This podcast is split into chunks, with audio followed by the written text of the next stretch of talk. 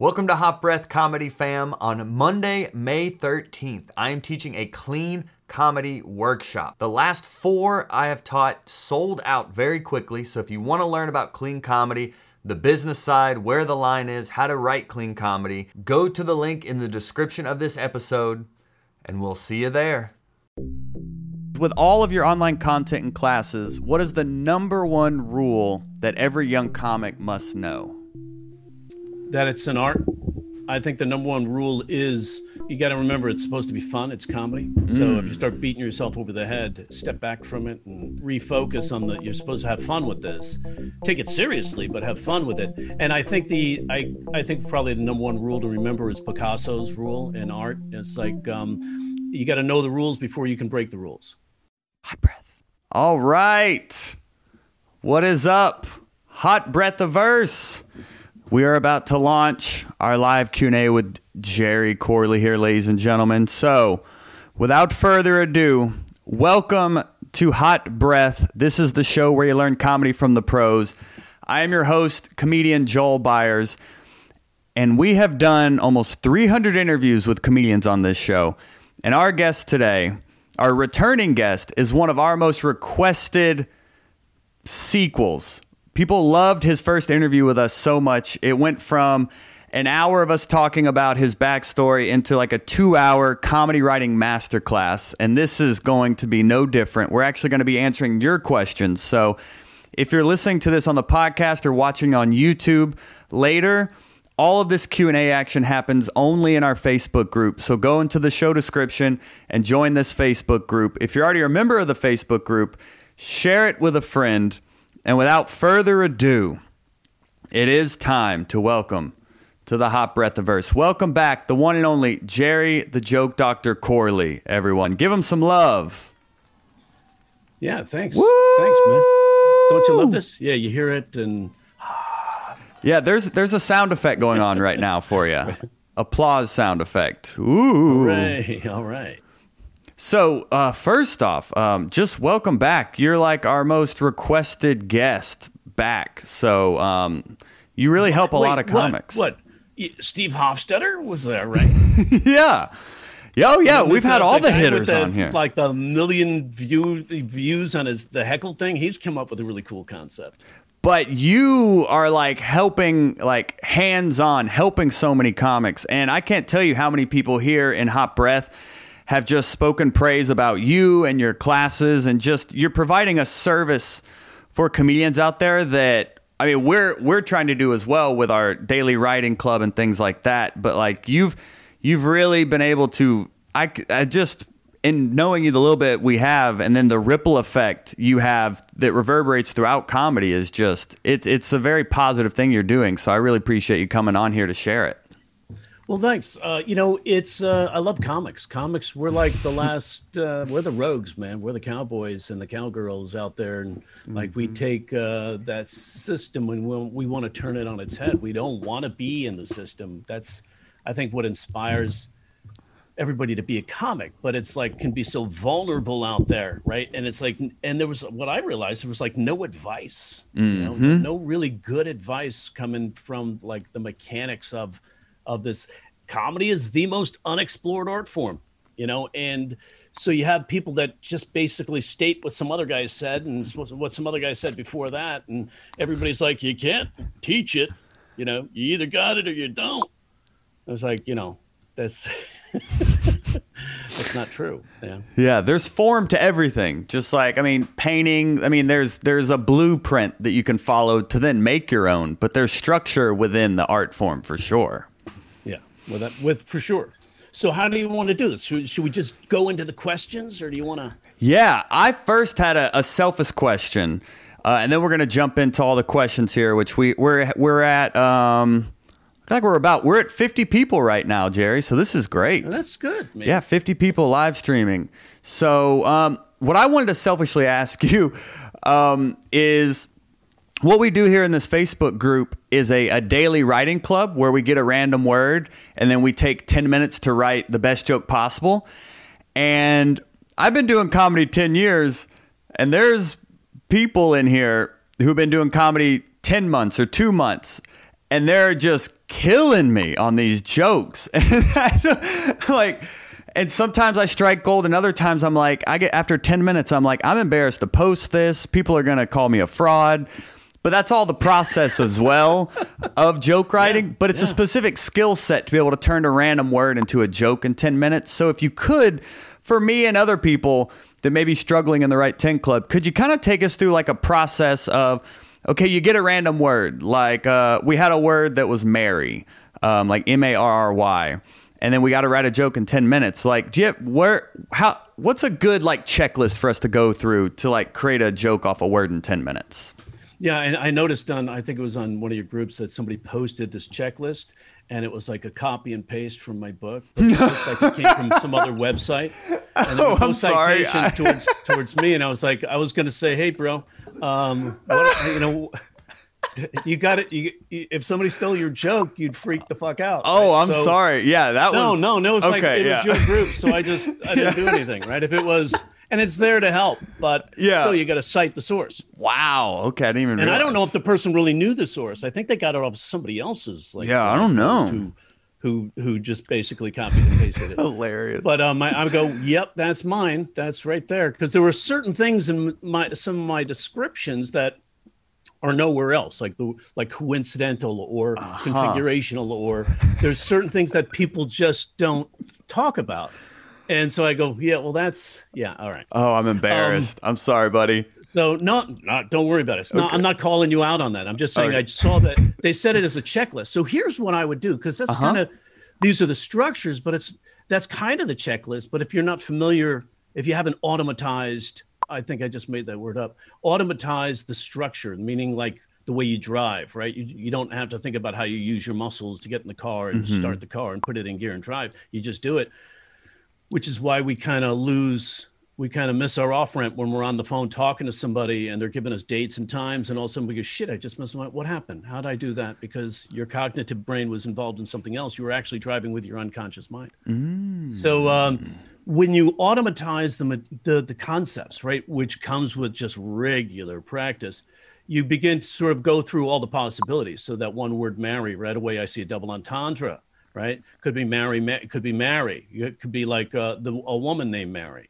Um, it's like uh, you know when I uh, my wife uh, is large breasted. When I first uh, thought uh, saw her, she thought I was psychic because I guessed her cup size. Yeah, she walked in the room and I was like, "Geez." Right. I was so taken aback. I named them Mary Me. So now Mary becomes the the name of a person. Uh-huh. Also, Mary, Mary, as in I name them Marry Me. Marry becomes the name, you know, could be Marry, like in Get Married. So right away, I see that possibility, you know, and um, uh, so I'll go through where else can I fit Marry, you know, into that. I mean, right, you're talking about relationships, so you can go in. I might do an analogy. I might, you know, getting married is like, you know, something like that, or I might. Um, so I'll go through analogy, cliche reformation, double entendre, incongruity, um, marry the name of somebody. Uh, so I'll go go through some basic forms and try to find as much as I could find on that. Then I'll take facts dealing with marriage. You know, you know, if you marry somebody, a fifty percent chance you're gonna, you know, fifty percent of all fifty percent chance it's not to work. I mean, if you think about that, and then you say um, um, it's like 50% of all marriages end in divorce the rest end in death. So what's the choice right? So now you have you can still get married in the joke right? So there's different ways. Like there was um first of all i love that Write 10 i think it's amazing because thank you. constriction enhances creativity. You know if you think back do you, i don't know if you you did this we you know had haiku when we were in fifth and sixth grade right? They give us haiku was uh, haiku is 575 and we're like where's it 757 I always forget Yeah, I think five seven five. 575. And when we were kids, we were like, oh shit, I'll never be able to write anything on this. And we had to do it over the weekend. And then on Monday, kids came back and read these poems, and you're like, holy shit, that's incredible. Where did that come from? So that constriction, right? A lot of times, most comics I find run into a problem when they just feel like they have to be funny. And it's just as big a morph as goo of vague you know, be funny at what? I don't have something specific. But if you give them something specific, mm-hmm. now they have to tinker with just just that.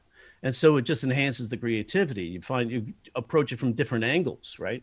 So what's missing in a joke is you start with one word and then you go marry. Marry doesn't how does that apply? Is that you know, marry as in get married? Is it marry as in, you know, one of the techniques I use if it a descriptor like I think I did. We did this on the on the first podcast. One of I had this thing called 50 facts, right? So I have people write 50 facts about them and then bring them into class. And you take those classes and you start building their act through those 50 facts. Uh, so one of the guys wrote down on this 50 facts, lazy, just one word, wasn't even a sentence, right? So it's like, yeah, I was like, uh, yeah, uh, evidently, because you just wrote one fucking word, but but you know after ribbing them a little bit the job is how do we step this out though? Lazy. Lazy you know top 10 reasons you know you're lazy. So just that exercise the top 10 list we know is the most famous late night segment during david letterman's tenure. But then you have before that it was an exercise used in the joey bishop writer, writers rooms to write jokes find hmm. punchlines. Hmm. Top 10 list is a punchline generator. You can generate a bunch of punchlines on a on a concept and now you have tags and toppers to work with that right? So top 10 reasons you know you're lazy. Lazy at what? Who what where why when and how right? You know so lazy at what am i lazy at? Lazy at i'm a lazy what would be really embarrassing since we know embarrassment is a major laughter trigger right? People recognize that embarrassment. And also when you're embarrassed makes the audience feel superior which is another laughter trigger. So it's like um um if you get up there and say i'm a i'm a I'm lazy. Sex that would be really embarrassed to be embarrassing to be lazy at. So lazy lover, and you can take it from there. I'm a lazy lover. Uh, so what are you know? What do you think of when you, when you're lazy lover? If this is true, what else is true? What's my fa- what's the you know what would be your favorite sex position if you were a lazy lover? Spooning. How can we accelerate that with exaggeration? You know, uh, I'm a lazy lover. Some guys say you know they're really great lovers. I'm a lazy lover. You know, like my favorite position is a nap Mm-hmm. and now you have a crisp joke. So with like Mary, you go kind of go through those steps and you find, you know, where where the associations are, you know. And I would just write sentences about, you know, being married or getting married. Would you marry me? You know, uh, what if a ma- marry is a term we use a pejorative we use to put down somebody playing golf. You know, you know, it's like if you if you make a, a weak shot, they're going, "Come on, Mary." Hmm. You know, I don't know why that became that pejorative, but um, What somebody I calls you Mary, it's it's not a good thing. what I find is when I when I'm able to create a joke in that constriction, it's it's when I when I ha- when I realize what the premise is. I, I almost have to like remind myself of like what am I even trying to say here first off, and then how can I make it funny? Because a lot of times I'm brainstorming for eight minutes, and then like I have like five ideas here, and nothing like that's like honed in. That's the, just the key, right? So Mm-hmm. one word is an idea; it's just a subject. Or marry is not even a subject; it's marry. Yeah, It's it's like it's such a vague uh, uh, application of the word. So it's like, will you marry me? Uh, do people get? How else do we use that in a sentence? Um, um, marry me? Would you marry me? Uh, he's going to marry her. It's like uh, maybe, and then oh, there's a possible premise. Like, what would be the weird relationship? You know, this is uh, in traditional relationships, m- uh, men marry women. In you know southern relationships, men marry their sister. You know that now you have a compare and contrast, but now you have a premise: somebody marrying somebody else. How you define that? Traditional marriage, you know um and in and in in the in 2020 um uh people marry anything right so that's how we've evolved over the years you know who cares who you marry Almost like a timeline of like what marriage used to be and then what it is now as well. yeah yeah it's not even marriage the word's marriage Oh, So you have to kind yeah. of stay true to the syntax of the- Exactly. the, word and that's the challenge right Yeah. man and also once you have a sentence like sometimes you can take the word and go what if i pronounced it in a different way marie uh marie marie Mm-hmm. marie right so maybe you, you can go french on it you know um, yeah. It's there was like um there was a word i'll give you an example of like how can we take this further like take the word intricate right? I was we were discussing the Write ten with uh, on a in a group, and I said uh, it's a, a, really cool thing because you have to you have a time frame, right? You have 10 mm-hmm. minutes, and you're given one word, and so the challenge is on. It really forces you to get creative now, rather than getting lazy with it and letting it go, right? And then, eh, okay, never mind. I wasn't able to do anything, but it's like ten minutes, and you sort of gamify it, and people put their stuff up on you know, on Twitter. Yeah. And we've and started doing cool. a, uh, it's funny you said embarrassment as well, because we started doing a monthly joke writing contest where people get uh, a random emotional theme and then they get seven days to create a new 90 second set based nice. on that emotional theme. So, and then um, there's three judges that will judge, and then we have a finale that live streams into this group and all that. So that's, that's like awesome. another constriction that's more like emotion mm-hmm. driven, which is where a lot of the best material comes from. Right. Awesome. Well, let's um yeah, that that was very helpful for me. And also the checklist. That's so funny because there is a tab in the Facebook group that says like um, it's like writing resources, and I think that checklist is number one. So we'll go and that's tag you in it. We'll go. that's that's very funny. So yeah, I mean, if you think about it, the, and in a general joke, you know, one word's a little different than say a mm-hmm. sentence or a fact, right? Because a fact usually puts it into a premise. Mm-hmm. So if I have a fact or you know a statement about me, I have five kids then I can go through that. My checklist, my first checklist would be there's a th- uh, three questions I ask. The the line would be, is there an assumption, expectation, or image that I can shatter? That'd be number one. Number two would be, are there two dissimilar ideas converging? Right. So uh, I have five kids. Um, not really. So, but there is an assumption there. I have five kids. Uh, so you, there's the, and an expectation. So I have five kids, or you, and there is an in, possible incongruity if I force it, if I add one later, like I have five kids because I'm only half Mormon. Um, then, then, mm. then hmm. you have something like that, right? So then you can go on from there. I have five kids from three different moms, and they go, "Whoop, there's the judgment right there." Mm. Did you hear that? Right? You could feel that, and then you comment on that, right? So you, but so the question number one is uh, is there an expectation an image or an assumption that i can shatter is there a double entendre play here? Meaning, is there a second meaning of the word? Uh, or an alternate comedic meaning of the word that I can play with, or is there are there two dissimilar ideas converging? So once I go through those that say I wasn't able to come up with anything, I'll say, is there could I come up with a cliche related to the this this phrase this word um, that I can reform? You know um, you know so if i looked up i can just quickly look up cliches. Now i have like three cliches and i can try to reform those cliches. Uh, doing so a cliche reformation is when you basically are stating a cliche and everybody knows the ending and you change the ending because mm-hmm. they're already thinking it's like it's almost like dice man with uh, limericks right? Everybody knew the ending. They were already saying the ending right? So you create that expectation. The brain already creates that ending. You flip that ending. Whatever happens in Vegas stays in Vegas. Whatever happens in Vegas, you know. So if you give it context, whatever happens, and my sister just had a baby because whatever happens in Vegas evidently comes out of your vagina. Mm-hmm. Um, so that was written by in a class by one of my students, uh, Pauline Yasuda, uh, and that joke still gets big laughs. That's you know, great. so. But you know, you these concepts you can apply. Then you can do an, an or an analogy you can drop in. Um, then you look for a paradox.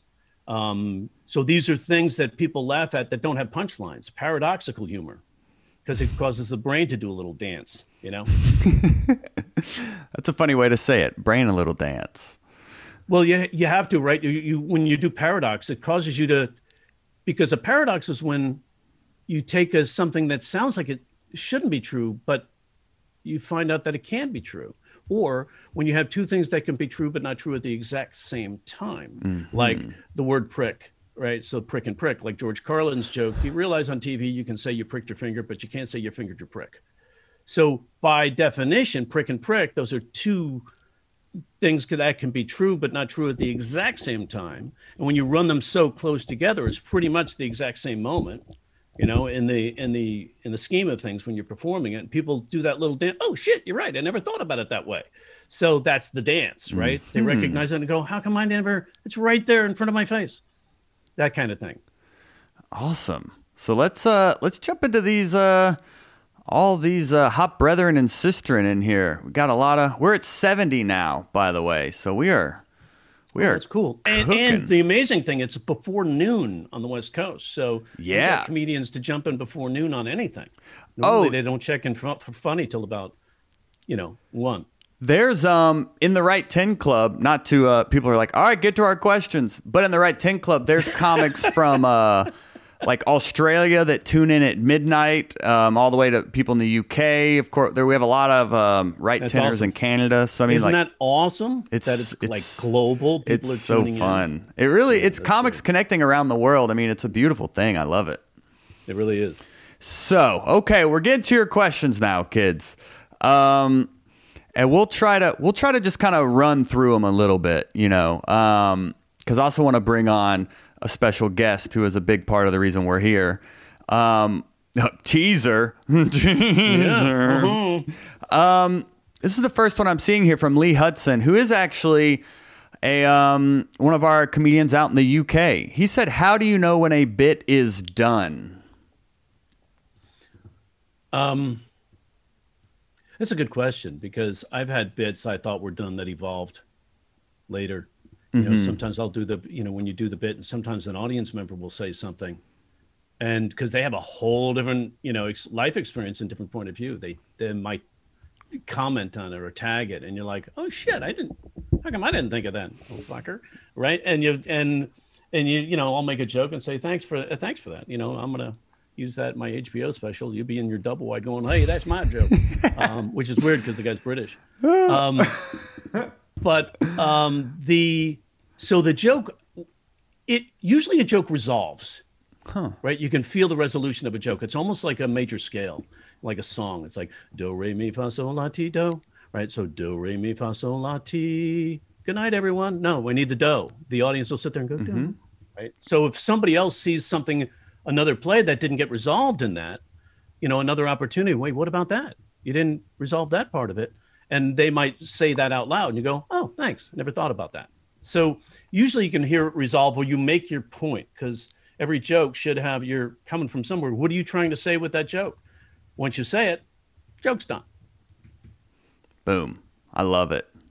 Nice, nice, tight way to um, say that. Uh, the second one, Bob Jorgensen. He says, "Ooh, this is a, this is a good one." Um, Lee's yours was good as well. I'm just saying. Uh, Bob says, with all of your online content and classes, what is the number one rule that every young comic must know? that it's an art. I think the number one rule is um, you got to remember it's supposed to be fun. It's comedy. So if you start beating yourself over the head, step back from it and re, re you know refocus on the. You're supposed to have fun with this. Take it seriously, but have fun with it. And I think the I I think probably the number one rule to remember is Picasso's rule in art. It's like um, you got to know the rules before you can break the rules. Because it's an art form and you have to remember that the audience is always the final judge ultimately. Uh, and they're going to tell you because i might think man i got this joke. This is gonna wow flatline what the fuck? You know happens rarely but then i'll go back and analyze and go oh no wonder i left out this word That's great. Know the rules before you break them. Uh, Michelle, Michelle Van Dusen, is there an easy way to change a joke from making the audience think to making them laugh? every joke is unique, right? So it's hard to make a comment on that specifically without the specific joke. But yes, there's there are several different ways to take that joke and and what I like to do is when people will hit me up on Twitter or something like that for joke for some joke help, and I'll take that joke and sometimes I'll write that joke, you know, five to ten different ways, and show here if you want to pop, try this. If you want this, try this. If you want to really ponder this, try this. And then after they think about it, you can pop it over here with a tag or a topper. Um, or sometimes you say the joke, you get them thinking, then you do an act out to sort of clarify what you wanted to say. And that the act out, because now they can see it in a situation. They're like, oh shit. So when the waiter says this, it's much funnier than if you just talk it in third person. Beautiful. Uh, this is a one from Chris Wright. Chris Wright actually just won uh, there was a this contest behind the bits contest, and he actually just won that. Um, Sweet. He he asks he I think he was hitting you up on Twitter today as well, Yeah, he and I were excited about this. Yeah. Yeah. Oh, I love comedy. Oh, this community is so beautiful. So he's he asks, um, do you have any advice on how to go from a one-liner comedian to longer form bits while still keeping the quick hard punches?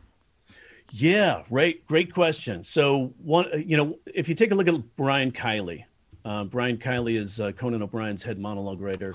He he is a he is a mechanical, just like comedic mechanics, you know, down to the T. Right. He has found a way to sort of make the make the flow of the material sound like it's almost a complete story. So it rolls very nicely, even though they're individual jokes. Now, the key is, is I think you can take a story or concept. So I'll start like one and two liners uh, sometimes, and then it'll evolve into a story, a whole story about um, my relationships, my failed relationships, and then a. But within the story, all of the lines, every sentence gives you an opportunity for a joke, right? So. Um, like when I first do a joke about um, meeting my wife for the first time, I do a quick joke about that. That could be done. But then, like if I say um, my wife, uh, it was my wife's birthday the other day, and for her birthday, I got her a gift certificate for his and her massage. And she said, Jerry, this is a we gift, not a me gift. So I returned it and got her a gift certificate for dinner for one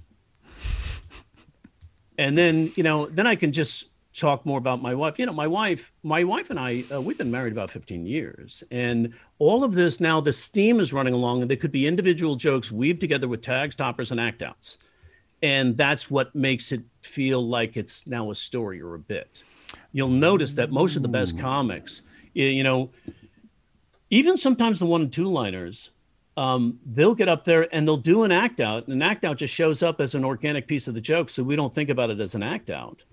And they'll get into an act out. You watch them on a TV set, they'll get into that act out within the first 30 seconds. And that makes the audience feel like it's a whole story. So they once they see that act out, once they imagine this in a scenario you just set up with the act out, you've got them compelled. They're seeing your sitcom that you're shooting and showing them right there in front of their face by acting it out because they have that suspension of disbelief, sort of like we have in theater. You know, we know the guy's not at a stream right now, but he's splashing his face with water that's not not there, but we buy mm-hmm. it because it's a it's a play and we suspend our disbelief. Same thing happens in stand up. When you do an act out, all of a sudden the audience is seeing the pictures that you're creating and they're in your story. So it could be one joke, but done with an act out, it just really helps that joke evolve into a bit. Yes. Yeah. And that yeah, that's great too to for people to understand. A lot of times these longer bits were actually smaller individual bits that evolved over time.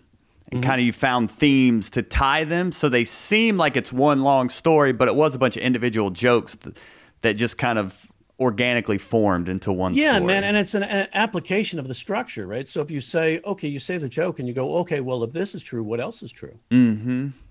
And then you could tap, and so if this happened, what would that look like? There's the act out, right? And so then you can say, um, you know, uh, what's my, what is, what are the, you know, who, what, where, why, when, and how? What's the, the contrasting perspective? What is that? Well, some people think this, I think this, and now you're evolving it even more. So you're just taking it and using your your your ideas and your techniques. Definitely, the maxim of the five W's is one of your best assets. Who, what, where, why, when, and how. Who, who, what, who? Me? Who? Who else is involved? Who else would this impact? You know, uh, who would hate this? Who would really like this? You know, who would think this was stupid? You know, that girl right there. Oh, that's stupid. You know, she's, you know, this. So then what, how would you respond if she insulted you or he insulted you?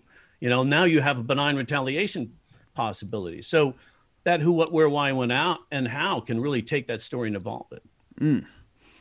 All right. Curtis Walterm- Waltermeyer. Great. Great, Kurt. It's great to see all see a lot of uh, new faces in here. So welcome everyone to uh, the Hot Breathiverse. We're so happy to have you. Um, he says, uh, Jerry would appreciate you taking a few moments to speak about tips you have for writing comedy for variety acts, like a magician, juggler, uh, ventriloquist, etc. Well, those are yeah. I've done lots of that, you know, and um, you same same techniques are used, right? So I had a ventriloquist in one of my um, workshops, and we were doing um, an incongruity exercise through using analogy. Sex is a lot like going to the gym, mm-hmm. and so he goes, "Well, how does that work for me? I'm a ventriloquist. My act is dialogue with my dummy." And I said, Tell me something more about your dummy. He said, Well, my dummy, uh, his name is, uh, uh, I think it was Monk and Danny. Danny was the dummy. Uh, Danny is an old fart who's, you know, blue, kind of dirty old man type of thing. So, and now now you have the angle right so if i write a bunch of jokes that's a lot like going to the gym then i can take those jokes and weave it into dialogue you know uh, hey you know um, it's like uh, so you have the dummy and you're like hey uh, good to see you you know uh, good to see you you know i've been working out lately you know? Oh you have you know. It's like yeah look at this forearm. He goes oh, wow that's quite something. He goes uh, how about the other forearm? Well uh, haven't been working that one out you know? It's like uh, sex is a lot like going to the gym you know? It's it's like uh, it's usually just me right? Mm-hmm. that kind of thing. And now you have the dialogue of the dummy ah. getting dirty. And now each one of those jokes you start weaving it into the dialogue you know because when in sitcom you'll often have the executive producer come in and say hey i need 10 jokes on balding so we got because we have to punch up this dialogue right here in scene a you know? Uh, so and they just write a bunch of jokes and they find a way to weave them in to the conversation. So um, that's that's probably the best way to do it. magicians the same thing. You have to have banter I wrote uh, for a couple of magicians. Uh, one didn't understand comedy, and so I had to step back from uh, uh that that magician. Um, she actually said to me after she she went up there and fucked up the jokes. And then after her show, I watched her show and she go, man, she mangled each and every one of those jokes because she said it the way she wanted to say it. Uh huh there is a structure to those jokes and if you don't know what it is you lose the joke. So after the show she comes up as people are filing out she goes those jokes weren't funny. I said that's because you fucked them up. And then she like what and it was like it reminds me of this old vaudeville thing where this producer's doing the show, he's rehearsing it, and his his his girlfriend goes, "I want to be in the show," and he goes, "Okay, honey, what do you want to do?" You see, he goes, "I got something for you. I tell you what, what you do is I want you to sit at the wait backstage, and then uh, when you get your cue, I want you to walk on with this bucket of red paint, and you're going to go up to the man in the hat and say, "Would you would you like your palm red?" And he says, "Why, certainly." And then you paint his palm red. She goes, mm. "Oh, I could do that." She, he goes, great. So opening night comes on. She's waiting in the wings. She walks out right on cue, right up to the man in the in the hat, and says, "Would you like me to read your palm?" she doesn't understand what the joke is. So right. How is she going to execute it? So I mean that um, that that's you know what happens sometimes when you work with people. They got to understand what's what what's what mechanics are being used, what technique, what structure, what what's the stimuli that's causing them to laugh. If you can't identify it, it's going to be hard to repeat that and do it at will. So, in writing dialogue, the same things happen, but it gives you more opportunity for, like with ventriloquist, more opportunity for benign retaliation. Somebody could say something stupid, you embarrass them, they make you look stupid, and you trade back and forth. It's almost like a conversation with you and your wife, or you and your significant other, where you each sort of put each other down. You know, and I have dialogue with my ex-wife I did a did a you know I did a radio shows at on KLOS and um, I didn't know this, but when I made a comment, she was I said when I found out she was cheating on me with our accountant, true story. Um, wow. She uh, I, I said uh, I said I called and she never answered the phone. Finally, I get her on the phone the next day and she's like, uh, I said, "What is everything okay?" She goes, "You didn't." I go, "You didn't answer the phone last night." She goes, "Well, Bob was over and we were crunching numbers." That was her line. I'm not making that one up. That was hers, right? And so I, so I said, crunching, yeah, you're doing a little division. How many times is Bob going to you? Mm. And I didn't know this, but the radio guys had her patched in. All of a sudden, I hear this voice. Well, at least he does long division. You just did fractions. And I was like, oh, what a great joke. You know? Whoa. So now we have banter back and forth right between she and i. And then i get her back and she gets me back and the audience will pivot back and forth and love to watch that event. So you could do that with mm-hmm. ventriloquism right? You can do that with i wrote for a mentalist who had to basically he has his line he's setting up the you know he's setting up the next you know uh, gag. And then in his setup you have those are sentences that can create double entendre opportunities, reverses, uh, three-way buildups, all kinds of techniques that are still available in in, in those situations. This one's actually this next one's actually uh, a few people are saying, yeah, uh, two people are kind of asking the same thing, and then a lot of people are like, yeah, uh, I'm I'm curious about this as well. Um, so this is kind of like Mitch Navarro and Trent Babb kind of asking the same thing about how to sound more conversational in delivering material. That's a great that's a great question because and one thing I emphasize with people in my workshops is like comedy is a conversation, mm-hmm. right? And so we we forget that comedy is a conversation. It's mostly one sided. But when you're talking, you see your audience doing a lot of this. They acknowledge they heard or processed the, the setup. And that's where your timing comes from is listening to them, making sure they're listening to you. They heard what you had to say. They kind of responded with a little, oh, yeah, okay, I, yeah, I, yeah, I saw that. And then you punch the punchline with it or whatever. But that is a conversation. One way to do it is to trick yourself. Like, um, Johnny Carson used to do this. Um, oh, did, did you guys see this? Um, I read this in the paper in Minnesota. It's a conversation now.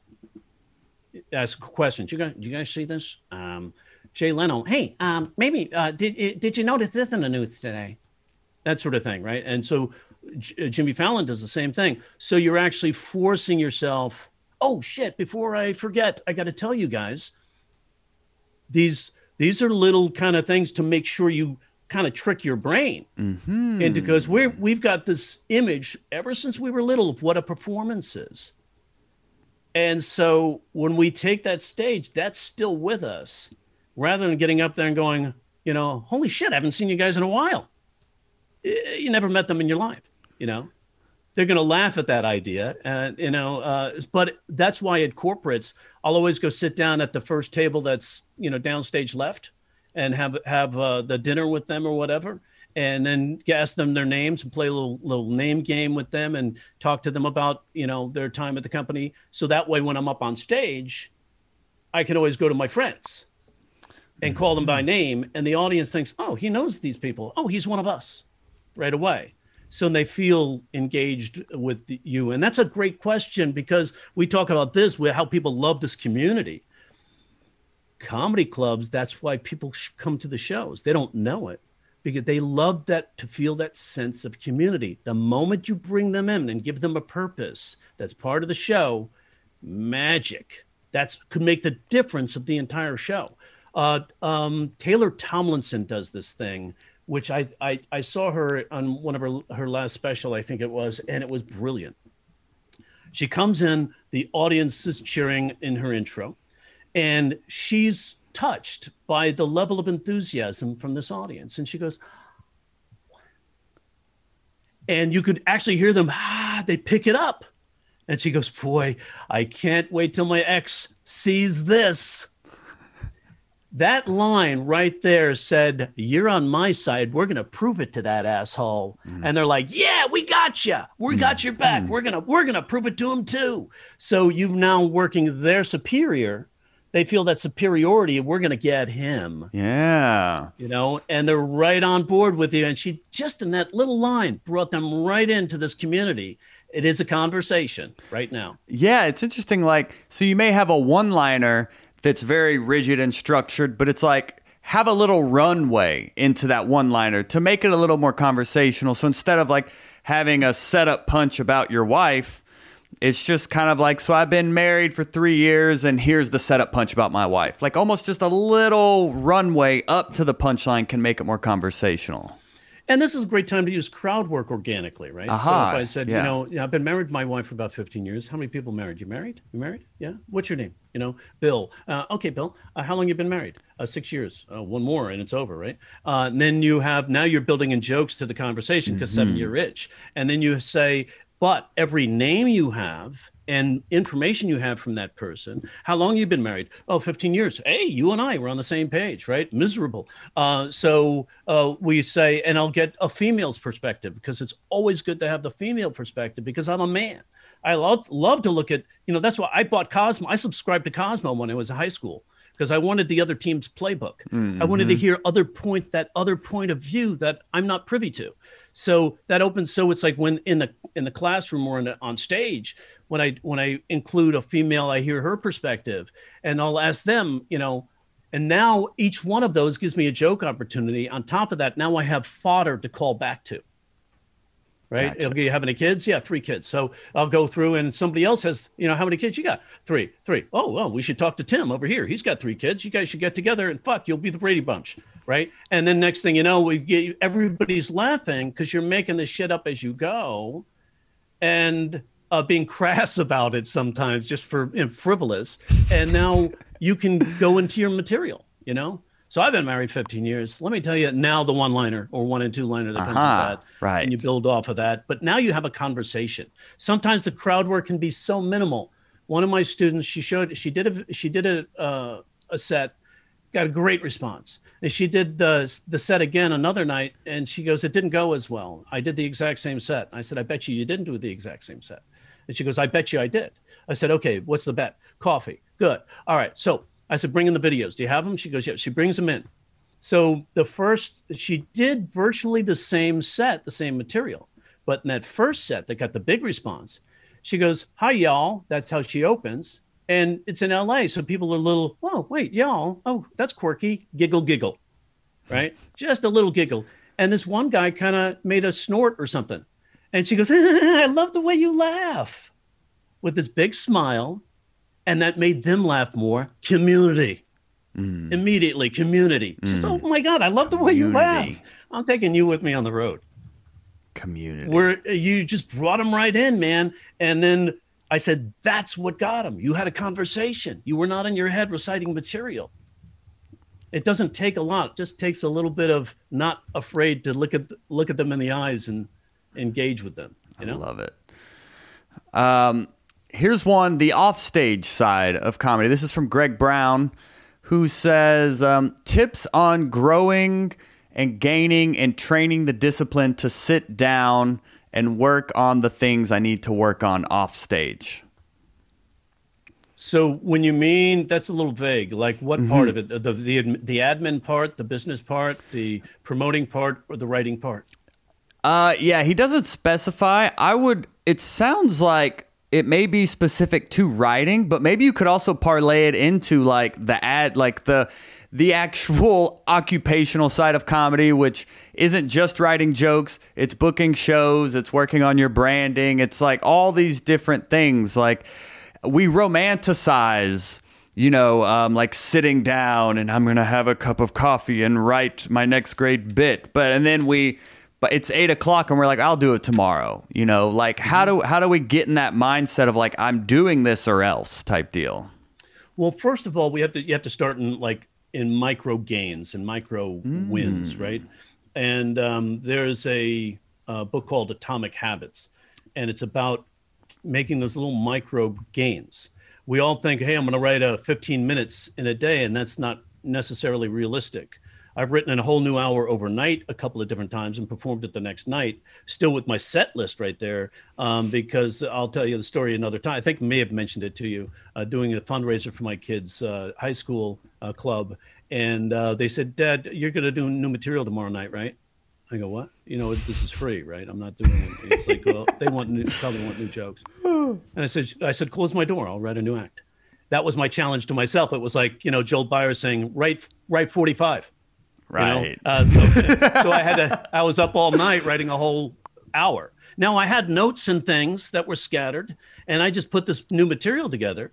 And knowing, you know, the concepts and knowing how to like, you know, how to trigger a laugh, what structures need to be in there, it was easier. But it was a challenge to me. I didn't know if I could do it or not. And all of a sudden, I had it. I go, holy shit! And then I performed it, and I asked my son. I knew it went well based on the response, but I asked my son, who is 17, He's not going to lie to me. I said, What'd you think? He goes, Best one yet. Hmm. And I go, Oh, wow. He said, It was so fresh. And I go, That's a neat challenge. I'm going to do the same thing next year. So I did the same thing the year that next year. But sitting down and writing, it starts with when I first started, man, one joke was a fucking challenge, man. Mm-hmm. What do I even start? So I would then take headlines and I'd use that process of, you know, asking the questions of each line And then once I wrote that first joke, I was like, wow. Now, Robert Orben, who was like one of the guys I was studying as a joke writer way back in the day, he said he wrote 25 jokes in the morning just to warm up. And I'm like, oh shit, I can't even write three. I suck. Right. And then I just kept pushing. Now, what helped for me was I hired coaches, right? I mm-hmm. my dad said, you know, if you're going to write for late night TV, I said that's really a, an interest of mine. He said you got to get a coach. You got to get somebody who knows what they're doing. I go, Dad, there's no coaches in comedy. Come on, it doesn't work that way. And then uh, my mom gave me a Writer's Digest, and the back was an advertisement, and it was from Gene Perret to uh, and to join his correspondence course. And then I wrote him, and he says, and I said, "Can I coach with you one on one?" And he was like, "Where do you live?" I said, "Chatsworth." He goes, "I live in Studio City. You're 20 minutes away. We can do this." And so we started meeting once a week, and then um, he had a, a, a colleague of his that he when he couldn't make it, he would, you know, this guy Bob Mills would uh, talk to me, and they gave me tips, encouragement. So I tried jokes, and they give me pointers. So it's practice is one thing. Practice with expert feedback is a totally different thing. Because of those guys and 18 months of coaching, that's what got me to the Tonight Show. So mm-hmm. was that coaching, the little, hey, you know, it's like uh, make this adjustment right here. You know, you can try this, and then I evolved from that being on stage because none of those guys were performing on stage. I was taking some of the, the hypotheses that they were coming up with, trying them on stage and tweaking those based on live live performance. So, uh, so what I would do is I would sit down and I would map out my day. And mm. my day is very important. An agent of mine said, if you're not doing 10 phone calls for your business, for your career, you're not doing your job. And I said, oh, thanks for that that gave me a goal 10 calls. This uh, would be 10 emails or 10 reaching out 10 connecting with somebody on linkedin or trying to do something. Can i get an appointment to go and meet a new manager?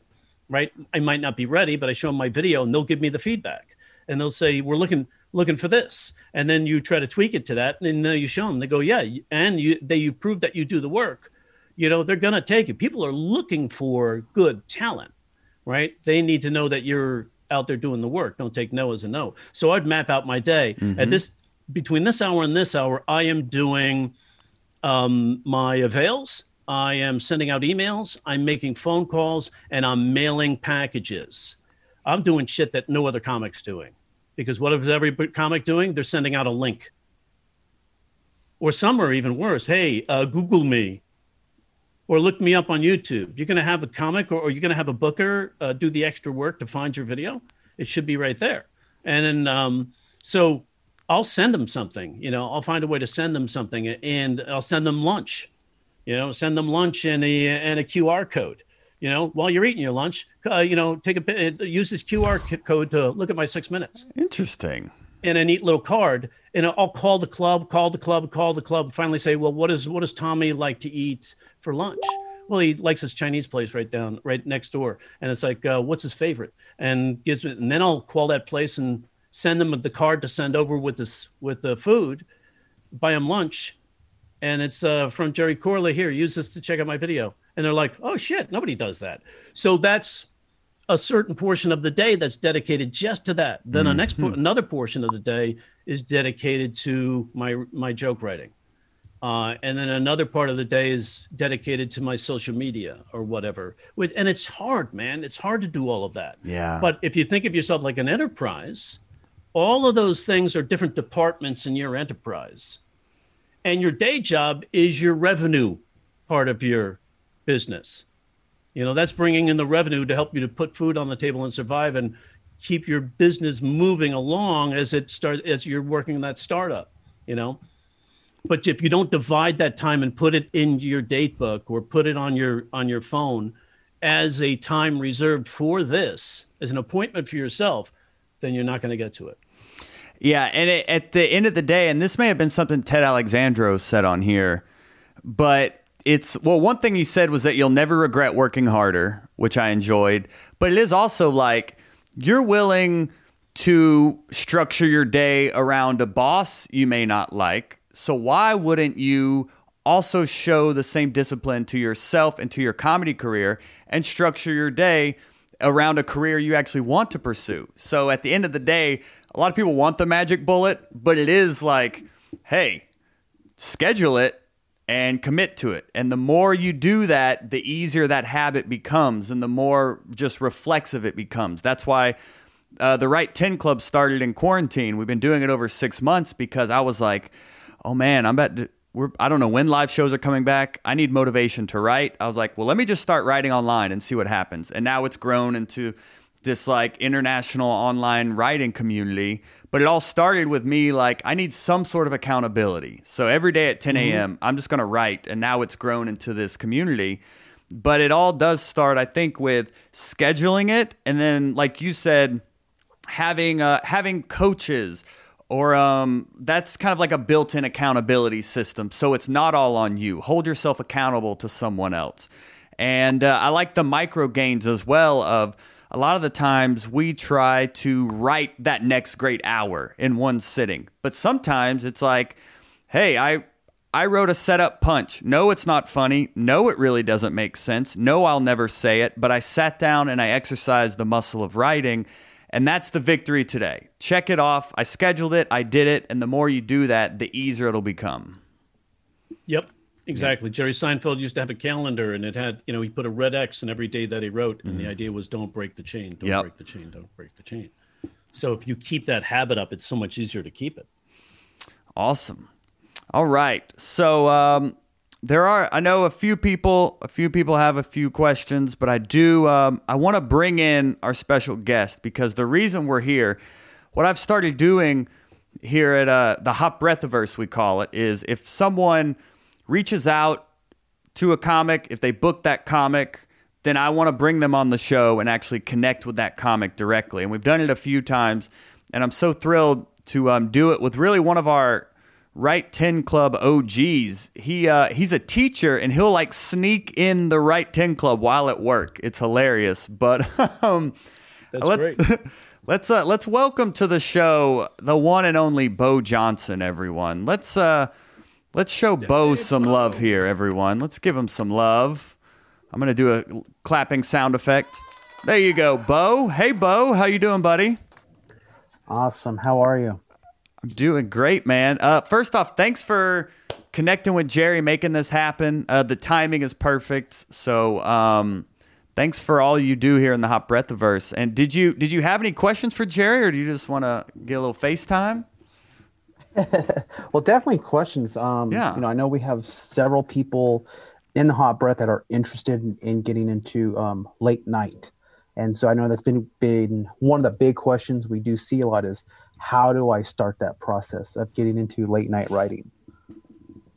Um, first of all, I think it's a you know it's a daily thing, right? You find uh, you get on, you look at your news app, or you get on get online, find your regular place you go for that news source, and um, you start to look at the the headlines that kind of resonate with you that that trigger an emotion and eventually you'll be able to identify some that you know will tr- trigger an emotion with your audience. Like you know i mentioned like if there's anything about tom brady um, people love him or hate him and there's going to be you know if there's a story about tom brady people will pay attention and they'll now if you can then, write a joke about it it's going to they'll be more involved than if it's just the general you know idea. Now it's one thing to just have relatability or recognizability or it's something that's familiar. It's another thing that have people that are either that are fans because when they're fans that's a big that's a big emotion which is why trump is so often used in late night.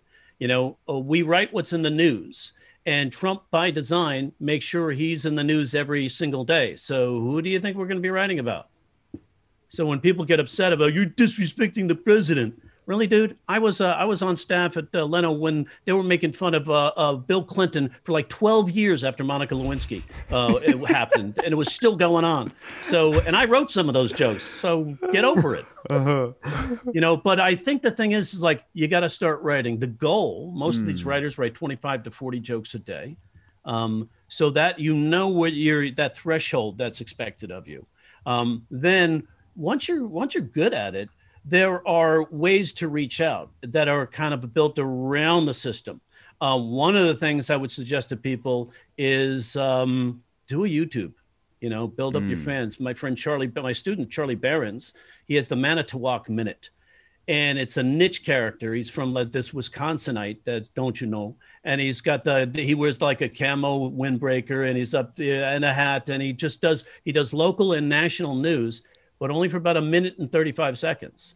It's this little quick thing. He does some relatability to Wisconsin, some local stuff, some national stuff, quick jokes, nothing really too offensive just you know always keeping his eyebrows up and you know keeping it absurd as opposed to negative instead of going like this and getting you know judging people's ideals so he went from when i first found out he was doing this a it was last september october he had 77000 subscribers at youtube and he was selling out rooms wow. of fans doing wow. one night he sold out flappers main room four o'clock in the afternoon on a saturday Who sells out a comedy club four o'clock in the afternoon on a Saturday? Wow. Right? I was blown away. I went to go see it and then talked to him afterwards. He goes, I'm just doing what you told me to do. You told you when I asked in class, how do we break through this? I said, get a niche character, you know, develop a social media appeal, keep it short and tight, and then people will start to identify with the character. And so, but he even, man, he's got them reminiscing about where they used to live, all that stuff. They want to come back. Now he's at I think 150,000 uh, subscribers. That's great on YouTube in less than a year, and um, now he's you know he's doing some other things. He's selling product, he's selling merch, and people love this character. And his jokes aren't that great, but the character is great, and so we love the jokes through the character. The jokes mm-hmm. themselves, mechanically, you go eh, but the character sells the jokes. So that's like a sitcom in a way. I have a feeling this guy's going to have either a special or a sitcom in the next two years, you know, because that character's so like likable. Um, but if you're doing something, you're putting out really quality material every chance you get two or three times a week. Eventually, somebody's going to take notice if your numbers start and you stay consistent. Your numbers really start to go up there. And you know, if he hits half a million, if he hits a million, um, he's going to get a deal right? So that's one way, that's outside the system. Mm-hmm. The other way is when you're getting good and you see you're writing 20 to 40 jokes consistently, usually 25 to 40, um, and you're putting out good content, you're running by your friends, your friends are saying, hey, man, that's some really good stuff. I would listen to you, but you got to make sure you're getting good advice. Um, then one of the things to do is to follow the credit crawl on what shows you're targeting and maybe think about targeting two or three um, and follow the credit call. In the credit crawl, you're going to see a title called supervising writer. That supervising writer is usually the head writer. Then you'll find it, you you can look at the bottom of the credit crawl and say, oh, it's filmed over at CBS, uh, or you know most of them are in New York call the production office of that show. And even if you just call the main lot and you say, um, I'm looking for uh, Conan, or I'm looking for Kimmel, or I'm looking for both these are in LA. Um, I'm looking for Stephen Colbert's show. Um, then they say, "Oh, put you right through." And all of a sudden, you get this phone call production. Then you just say the name of the person who is William Dadfree. hey, Bill Dadfree. Yes, speaking. Hi, Jerry Corley. You never heard of me. But, you know, I'm uh, a writer. And when I, could you take a moment and share with me what specifically you look for in a submission package?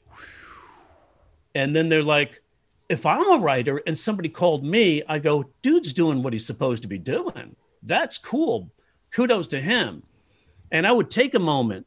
But if I was in a super hurry, I'd say, hey, can we do this another time? I'm slammed. I, and I'd call back 30 times till, till he picked up the phone again. You know, and but is it's polite persistence, polite persistence, polite persistence. Never take no as a no, never take a hang up as anything but hey, we're busy. Um, if you stay persistent, you will get better and you'll break break down that door. There were eight people that quit.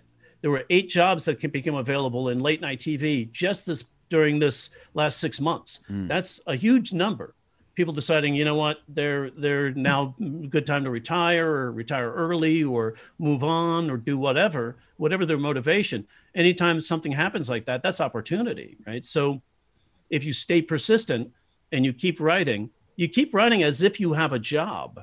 Your job is to get the job. Your job is to have us have material ready for the pitch that's not even happening right now, but it will. It'll be that opportunity where uh, somebody says, "Hey, send me a packet," or I would just send in packets randomly and find some creative way of doing it. You know, um, so it takes note. This guy's, you know, like for example, if I was bugging the head writer and I already got a packet written, all I have to do now is tweak it to what spe- specifics they gave you, they gave me, and and it's just a little tweak. And they say, yeah, well, I look for this, this, this, and this. And if it was in LA, I would t- get on my Word uh, and tweak it, then print it out, put it in an envelope, call the messenger, have the messenger deliver it right over to the production office that day. Like three hours later, he gets a packet from me. He'll go, holy shit, who is this dude? You know, that's impressive. So that's another way. Now, not everybody has that opportunity. You can overnight it or something, do something different, mm. but you mm. got to stay consistent. That's um, it's a challenging level to be. You're working with a lot of guys who are good at this, or a lot of guys and gals who are good at this, but they're always looking for new talent. If I'm a head writer, my job is to make sure my host has the best material, make sure I've got the staff with the most creative writers uh, that come up with good content. If they're not producing, I give them a little kick in the butt. If they don't work, if they are still not producing like the, I need them to produce, then they're probably going to be let go. And then, so I'm always looking for somebody good. If you're consistently sending material, this guy's got great shit and he writes so you know, prolifically, uh, and he's always got some stuff coming in. That opportunity may may uh, arise. And you also find different ways to get their attention. One of my students she went goes to the seminars at the uh, television uh, um, academy of arts and sciences they have these seminars and often have like conan will speak or uh, colbert will speak and she'll go to them and uh, she's in a wheelchair she just rolls right up there and says hi you know and introduces herself gets a picture with them tries to give them a tape and talks to them about how you get on the show as a comedian. Uh, she's breaking the rules, man, and meeting people and handing them packets. So it's just a matter of find out where they're making personal appearances. Mm-hmm. You know, I had uh, my uh, my my friend Lou Majelowitz uh, from Vegas, a comedian. He um, was in one of my workshops. He goes, "How do I do that?" I go, "You got Leno shows right up here at the at Caesars every Friday night.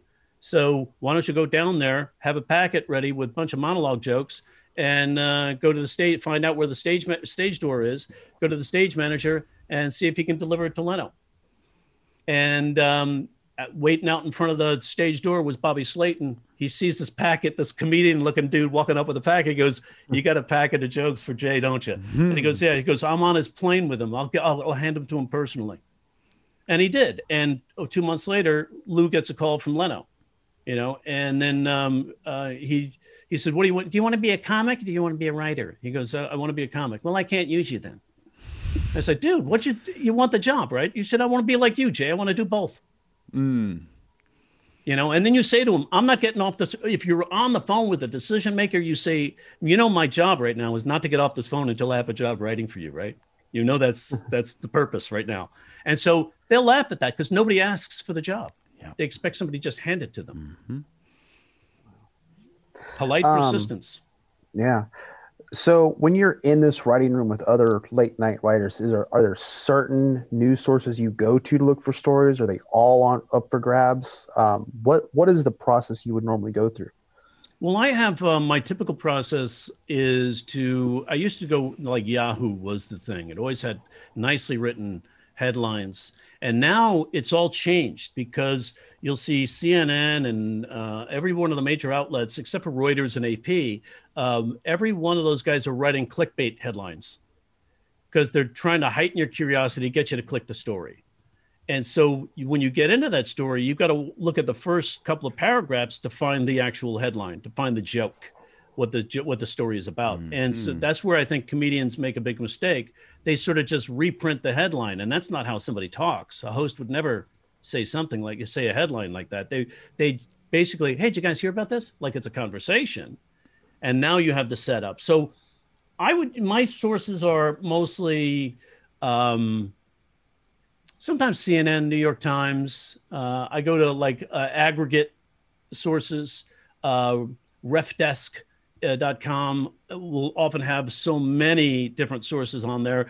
Uh, news.google.com also has so many different sources. If I find a story I like, I can click, uh, you know, you know a, a deeper search which says review all it'll show all these news sources that are writing the same story and some of them will actually write the headline that you need and you go oh that's exactly what i'm looking for right there it's already written um, because it's coming from a different source remember most of these people are copywriters so they're taking the main story coming from ap wire or reuters and they're rewriting it for their you know their rag their their online source. Uh, also i would go to like local news channels. Like you know here we have ktla morning news or ktla channel 5 news. I'd click them because now you're listening to people say it the way it's spoken hmm. rather than the way it's written and a lot of times listening to cnn in the morning or something when i first started i'd listen to somebody say the line and sometimes the joke is right there. Like uh, Oahu, Hawaii today lost power to the entire island, and that's already that's already a setup, you know.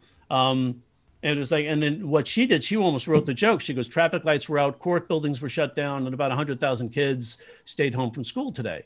Now I know once she says those two, three ideas, I can eliminate one and just do a three way buildup. She already wrote the joke for me, you know. Oahu, Hawaii lost power to the entire island. Traffic lights were out, court buildings were shut down, and a vacationing Don King was seen with flat hair. So, because there's no electricity, now you have a joke that's suitable for the Tonight Show. It's not great for stand up. I wouldn't do it in stand up club. I'd do it for the Tonight Show because that's a different little uh, late show audiences are a little different, you know? So that's kind of how I would do it. And I, you know, I have a, I still have a process. I still sit down and write uh, jokes every day you know, on, on current events. Speaking of writing jokes every day, I know. Of, whoops, sorry. Um, a few of our newer comics who just got into this struggle with that idea of what do I write about? My life. Mm. Nothing about my life is funny, but so what do I write about? Mm. And earlier, earlier you referenced to um, one of your students. You gave him 50 questions, not going through all 50 of them, but what are like maybe like five ideas that they could questions they could answer to themselves, ask themselves if that could get them started with writing. Yeah, that's a great one. It's like, um, um, what what is your uh, relationship status? Because it's primal, right? Those are the things that we deal with. We deal with things that are primal: sex, procreation, survival, money, uh, struggle with money, shelter, food. Um, I like to talk about things that that uh, actually uh, prompt the brain to produce serotonin. Like uh, the Food Network has figured it out, right? They just show you this food and they're like, and plus they gamified it and added a competition with a countdown clock. What the what the fuck else can they do to create drama?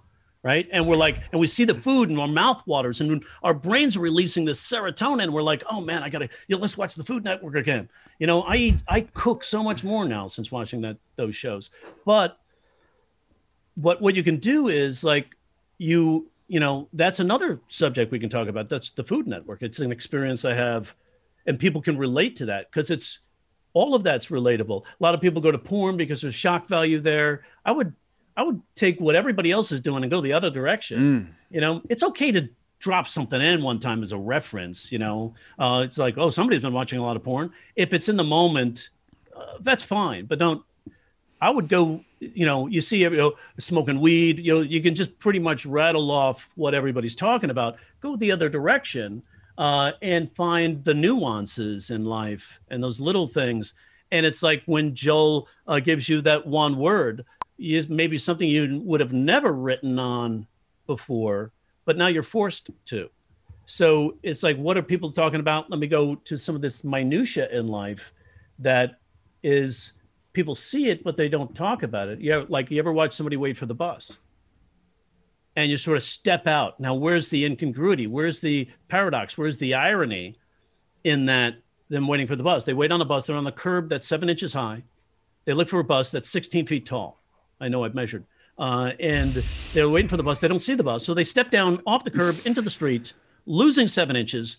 Then they raise up a couple of inches, lost a total of five inches of perspective. If you can't see the bus from up there, you're not going to be able to see it from down there so now you have the irony of stepping off the curb to look for the bus built into that story. And, you know, people laugh at the irony. Also, that's silly. Why would he do that? Superiority. We feel superior to that person. and so that'll get the audience and uh, uh, you know recognition observation and coincidence oh my god i see that all the time how come i never thought about it that way so those little nuances sometimes produce the material but then you say how can i put it what so what will make it funny irony will make it funny hypocrisy will make it funny because usually irony is uh, usually hypocrisy contains some level of irony paradox will make it funny um, incongruity you know, would make it funny. Uh, if you have a reverse shadow and assumption, that would make it funny. Um, you know, it's like, you know, you're talking about the person waiting for the bus. It's like, you know, then they go out in the street, they raise up on their toes, which is weird because they're in a, in a wheelchair. Um, that could make it funny. Um, and then you could, so you see what I'm saying? There's like, if you know these, if you know the techniques which come from practicing those one and two liners, even if that's not your thing, man, my thing when I'm up on stage is not one and two liners. I'm doing stories. I'm doing experiences. I'm talking about, you know, things that happened to me and how I encountered an obstacle on my way to a goal. I'm not like, uh, you know, two guys walking to a bar, but it's writing those one and two liners that get me that proficiency to be able to take just write a story, then come back through and go joke here, joke there, joke there, joke there. Okay, riff off on that, go off in this direction, come back to the story, you know all of that now is possible because i can see that in the material because of the you know there's 13 comedy structures to work from plus other you know cliche reformations and analogies and that are instant you know built-in tools to punch up a, a script you know to punch up a story. You know you need a, a look at bill burr. His whole act is driven through is likes is like is like is like is like is like. And all he's doing is putting these two similar ideas together, boom, punching it up, hitting some imagery, moving on with his story with a very strong emotional commitment to his point of view, which is, you know, it made him, uh, you know, the famous Bill Burr is today. But he uses a lot of is like to get there. But you got to keep in mind, Bill Burr, the first five to seven years of his career, he was doing one and two liners because he had to know how to write a joke. And now, when it's stories, it's easier to get to that joke because of that experience of writing jokes. Even, you know, it's like your scales. If you're playing guitar, playing piano, you don't know your scales, it's going to be really hard for you to do studio work. You know, so it's learning the fundamentals. You know, as comics, we want to get there so quickly. We want to get to the show and we want to get mm-hmm. to the, you know, people get up there, but you get a comic up there, the moment they say, what else? I tune out what else? What else? What else? What else? You didn't do your homework, bro. You know, that's what else. you know, you gotta, you gotta, you gotta do your homework. I'm old school that way. It's like if these guys are paying for these seats, I'd better be prepared to bring them a show. Otherwise, I'm disrespecting them. You know, and you're there to give them a gift. Without them, or nothing. Well, fuck them now. We got Zoom. you can just see how unfulfilling that is for some people, right? It's like, there's nobody watching. What do I do? I need that accolade. Do you think those are still worth it? The Zoom shows? Absolutely. Yeah. Because they teach you another level. They teach you to relate to this thing right there. Right. Mm. And it's like you, this is, that's unusual. But how does that impact you now if you get an agent, you start doing commercials? Mm. And now you have no problem talking to the camera like I'm talking to you guys right. I'm looking in your eyes. Right. But it's so weird because in comedy, we don't look in everybody's eyes at the exact same time so it's a little different but you can you can actually use it and ponder and do that sort of thing. You can use your your framing to go you know it's like uh you know it's like and i can't do this. And you know it's like i can't do anything because i'm jewish. I can't you know i can't uh i can't watch stranger things on the sabbath. I can't do this. And it's like uh, i can't covet my neighbor's wife and she's hot you know always coming over. What another cup of sugar? So you can do that and use the frame to create the joke. Mm-hmm. So if you're imagining what's what's what they're seeing in the frame, you could utilize that to your advantage, and it force you to be more creative now.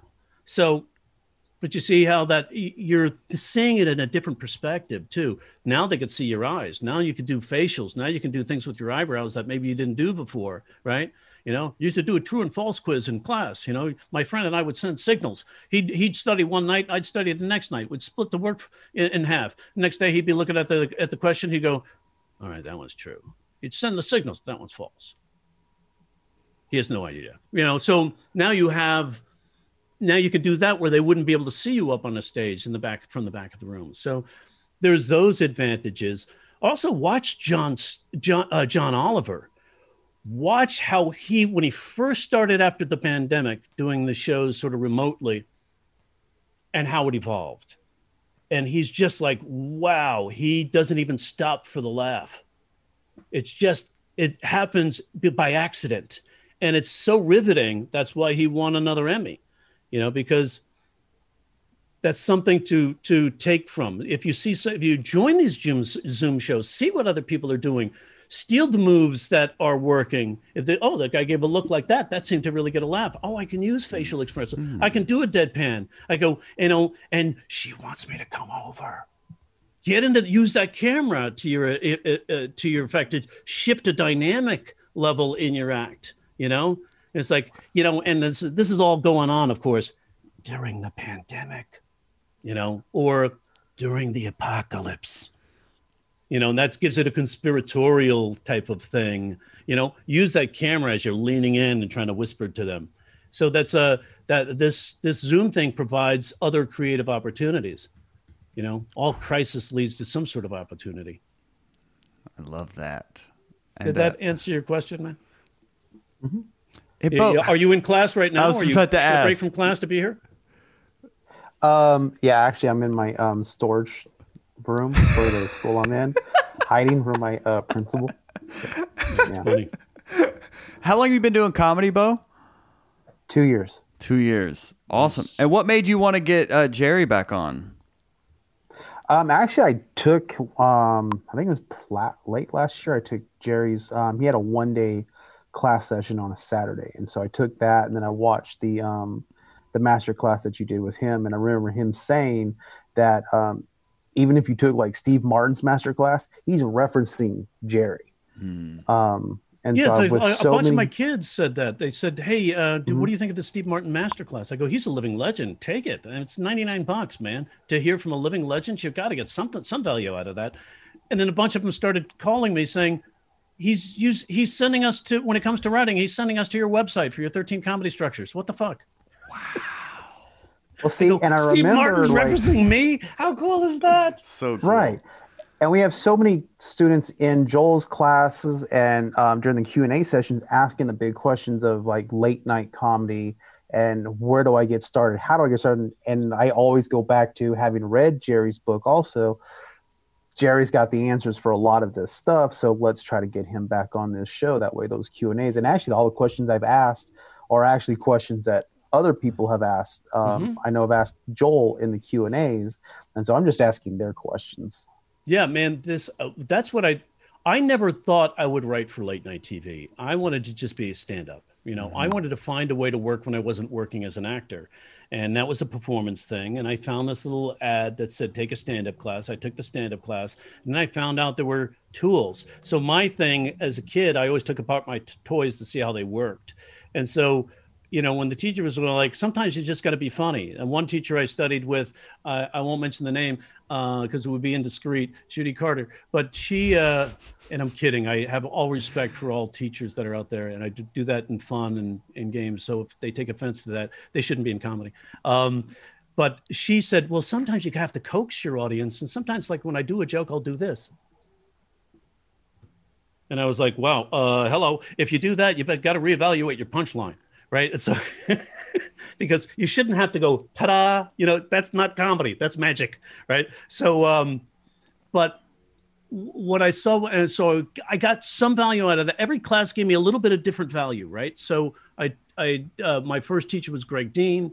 I got some value out of that, but I said, "Hmm, there are some mechanics here." But what really what makes that brain trigger the laugh? What mm-hmm. what stimuli is there? There are guys that get up there and just you know talk forever and nothing happens. Why? What was there? And then I then I collected like every video I could record, and I'd go through each one and say, why did they laugh? Why did they laugh? Why did they laugh? Then I found Melvin Helitzer's book, Comedy Writing Secrets, and he sort of started to label some of the stuff, and I go, aha, that's what I'm looking for, and I built off of his labeling, and then I was taking it on the road. Then I met Gene Perret and then uh, um, uh, Bob Mills, and they helped tweak some more of what I was doing. And then I experimented more on the road. I was on the road 43 weeks out of the year for like 25 years, you know. So I was able to get up every night and try shit and test that shit in a theory and have notebooks filled with just like, you know, constant like, what if I did this? What if now? What are they laughing at? So then I said, what I, what would I call that? Well, so and so calls it this. So I'm going to try to try to keep this a more of a unified sort of language so that this terminology can be reused and people like callback. I love that. That people are now they know what a callback is, and it's like act out. We know what that is. Uh, so three way build up or triple, we know what that is, and so now you know people start to learn incongruity, compare and contrast, and and benign retaliation, and all this stuff. They can now sort of create sort of a a theory that's similar to music theory. And just like in music theory, you got to know the rules before you can break those rules. Mm-hmm. So, but if people sit there and they sit down and write every day for late night, it's a different format. It's a little more fickle. You're writing for somebody else. It's a host. Some hosts will say some jokes. Other hosts won't say other jokes. Like if I submit, submitted a joke to Dave Letterman that talked about butt fucking, I wouldn't get the job, you know? Um, but Leno might do it because it's naughty you know, uh, and it doesn't say butt fucking, but he he would say something that related to that, but it's still that joke. And Letterman was just like so against that. Um, he wouldn't do some of the jokes that uh, Leno did about uh, Monica Lewinsky and the you know the stain on the blue dress. That wasn't uh, Letterman's thing. So you got to know your show too that's why in, when I do the late night class, the whole the late night class that I teach live. Um, by the way, it's coming up. I think October first. That is, yeah. we do it every week. You have assignments. We have goals. We review the jokes, and you get more tidbits. That's why people have like repeated the class because they get better and better. Some of these cats, man, they came in and they were mediocre. Eh, stellar jokes, stellar jokes, stellar joke one, all, you know, doesn't work, but then they fix it. And now they're getting so good at that. So you can actually see their improvement as they progress through this. And some of these guys say, I keep submitting. I got a couple of calls, but never, I didn't get the job yet, but that's why I'm going to keep taking the class because it keeps me accountable yep. and it's, and it's worth the investment, if you will, for your career because it is going to get you to the job. I mean, remember, I was coaching with these guys once a week for 18 months back in 80, 88, paying them $125 a, a, class. I charge that for one on ones now. And um, I got a second job to fund that. But after that investment of what, $12,000 or whatever it was, I made that easily back in the first, you know, few months on my with my job, and now that job also gave me a credential and a a, a, a status. Now I could walk into the improv or the comedy store. Oh, he writes for the Tonight Show. Hey, you want a spot? No waiting in line anymore. So it's just that it's how the business works. You're that little extra piece of legitimacy, maybe, you know, that says, hey, this guy, he's it also that, hey, we got a writer from the Tonight Show here tonight that gives their club more legitimacy. So that's why that was so valuable for me. And now, and to get when I started writing screenplays, oh, you wrote for the Tonight Show for eight years? Yeah, come on. Why don't we why don't we have a meeting? When before knocking on that door, would that getting that meeting would have been tougher, but now I get the meeting because now that we wrote the film, the film got made. Now I'm getting meetings all the time and selling scripts. Some of them, none of them been, have been made yet, but I'm getting there. One of my students just got a film made that Kelsey Grammer's in, and John Cleese. They're shooting in uh, in the UK starting this week. So that's so wow. exciting. He was like one of my students, and now he's got a film. You know, that's amazing. That's it's so exciting to see that man. And then they send you a card with a bottle maker's mark or something. They say, "Thanks for my career." That's so cool. It's just like there's no money that can replace that. You know. Well, Bo, Bo, do you have any? Um, I, I went over time with Jerry again. I know our last one turned into a two-hour thing. Um, Bo, do you have any f- closing questions before we uh, let Jerry get back to the golf course? no, I'm I'm good. Yeah, I got to go back to the doctor. She gave me this, this medicine that's turning me like red. Have, have oh, you noticed weird. that? How red I got? Yeah. I oh. just looked at myself. I go, what is that's Got to be that photo. Maybe that's photosensitive. The the medicine that I got. Oh, weird. Look how oh. red I got. That's like I got a I got a sunburn from the screen of the computer. you look great, buddy. You're you're beautiful, Jerry. and this was super helpful. Um, th- yeah, a lot of people are making comments about how helpful this was, and thanks for doing it and all that jazz. And uh, Bo, you know, I mean, thanks for putting us together, man. You know, Yeah, you man. reached out to Jerry. You you Totally. scheduled the day and the time because Jerry and I tried to do this several months ago, and it's I mean scheduling and coordinate like it's hosting a podcast and interviewing people. There's so many layers to it. So I'm glad that it happened now, where it's a member of the community taking action and making things happen. So Bo, thank you. I know Chris Grulon has Thank done you. this as Thank you, well. Jerry. So um, yeah, yeah. Thank you, Jerry, as well for doing this. No, my pleasure, man. When we did this the first time, I thought it was like, I go, when I saw your uh, seminar on the podcasting, I go, this guy really cares. He gives a shit. Yeah. He really likes this. He likes to help. I no, do. that's me too. And it's like, I loved it. People say, don't just tell me you're doing this because you love to help. I go, that's how it started. I really wasn't making any money. I was just helping people. You know, I'd be on the road and bookers would put people on the road that were new and needed, uh, that had promise and needed sort of some guidance. And I would take them out there and, and show them and help them tweak jokes and, you know, give them some suggestions to get better, always with positivity. Always with positivity. You know, you hit them with positivity and then and then show where the weakness is. And so because getting up there by yourself with no fourth wall, not hiding in a character, just you, it's super vulnerable. So if you take them down first, you're now working in a deficit rather than saying, you know what, you're spontaneous. Jokes aren't there, but they're spontaneous. Now let's work on, let's figure out how to get there. And like this joke, you can do this, and this joke, you can do this. Now it's a matter of keeping it spontaneous because that's your craft.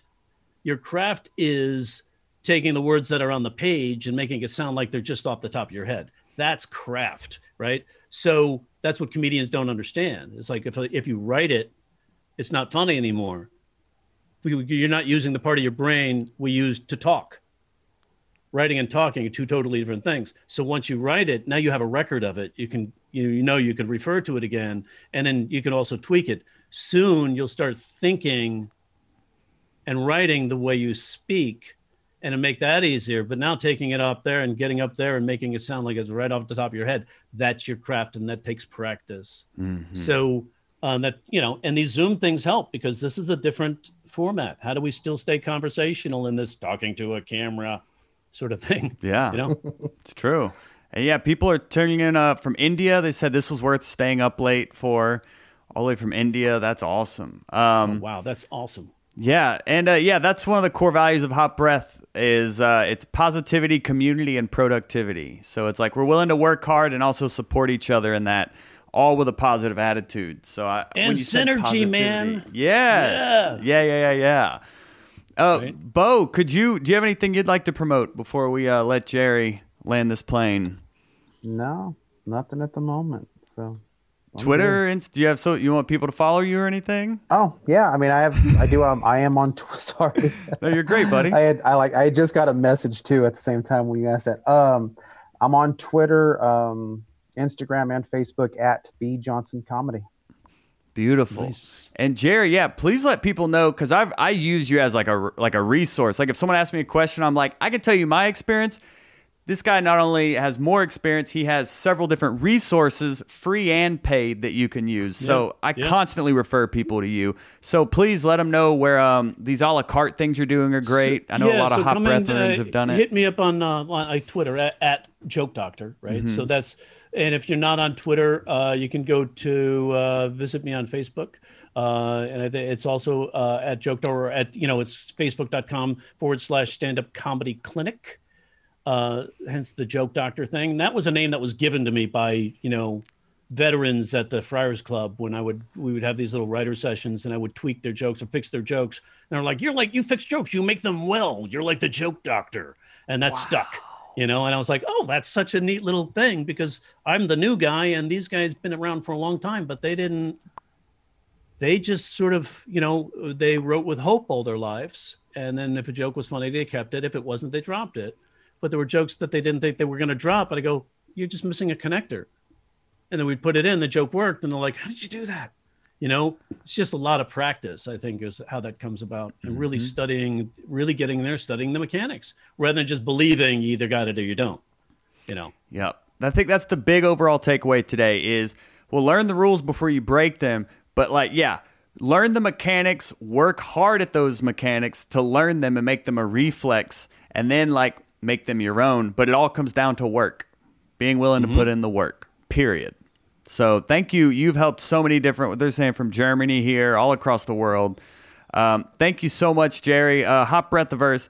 All of the links that he said, uh, that Jerry said, and that Bo said will be in the show notes. If you want to get involved in future Q and A's like this, you've got to be involved in our Facebook group. You're watching on YouTube. You're listening to the podcast. Join the Facebook group. Get involved in the Write Ten Club, and um, we'll be back with another Q and A soon. Thank you so much, Jerry and uh, Bo. Thanks for putting this together, buddy. Thank yeah, you. Thank thanks you, for putting that together. And um, um, uh, your principal just called me. Said, "Do you know where Bo is?" actually, she just actually she just called me. So, all right. Well, we'll I declined her. We'll, we'll, oh well, yeah. You go answer that. That's your job for now, buddy. Until we make comedy your job. And um, that's right. Have a good day, guys. Uh, right. Thank you so Thanks much. Thanks for having me.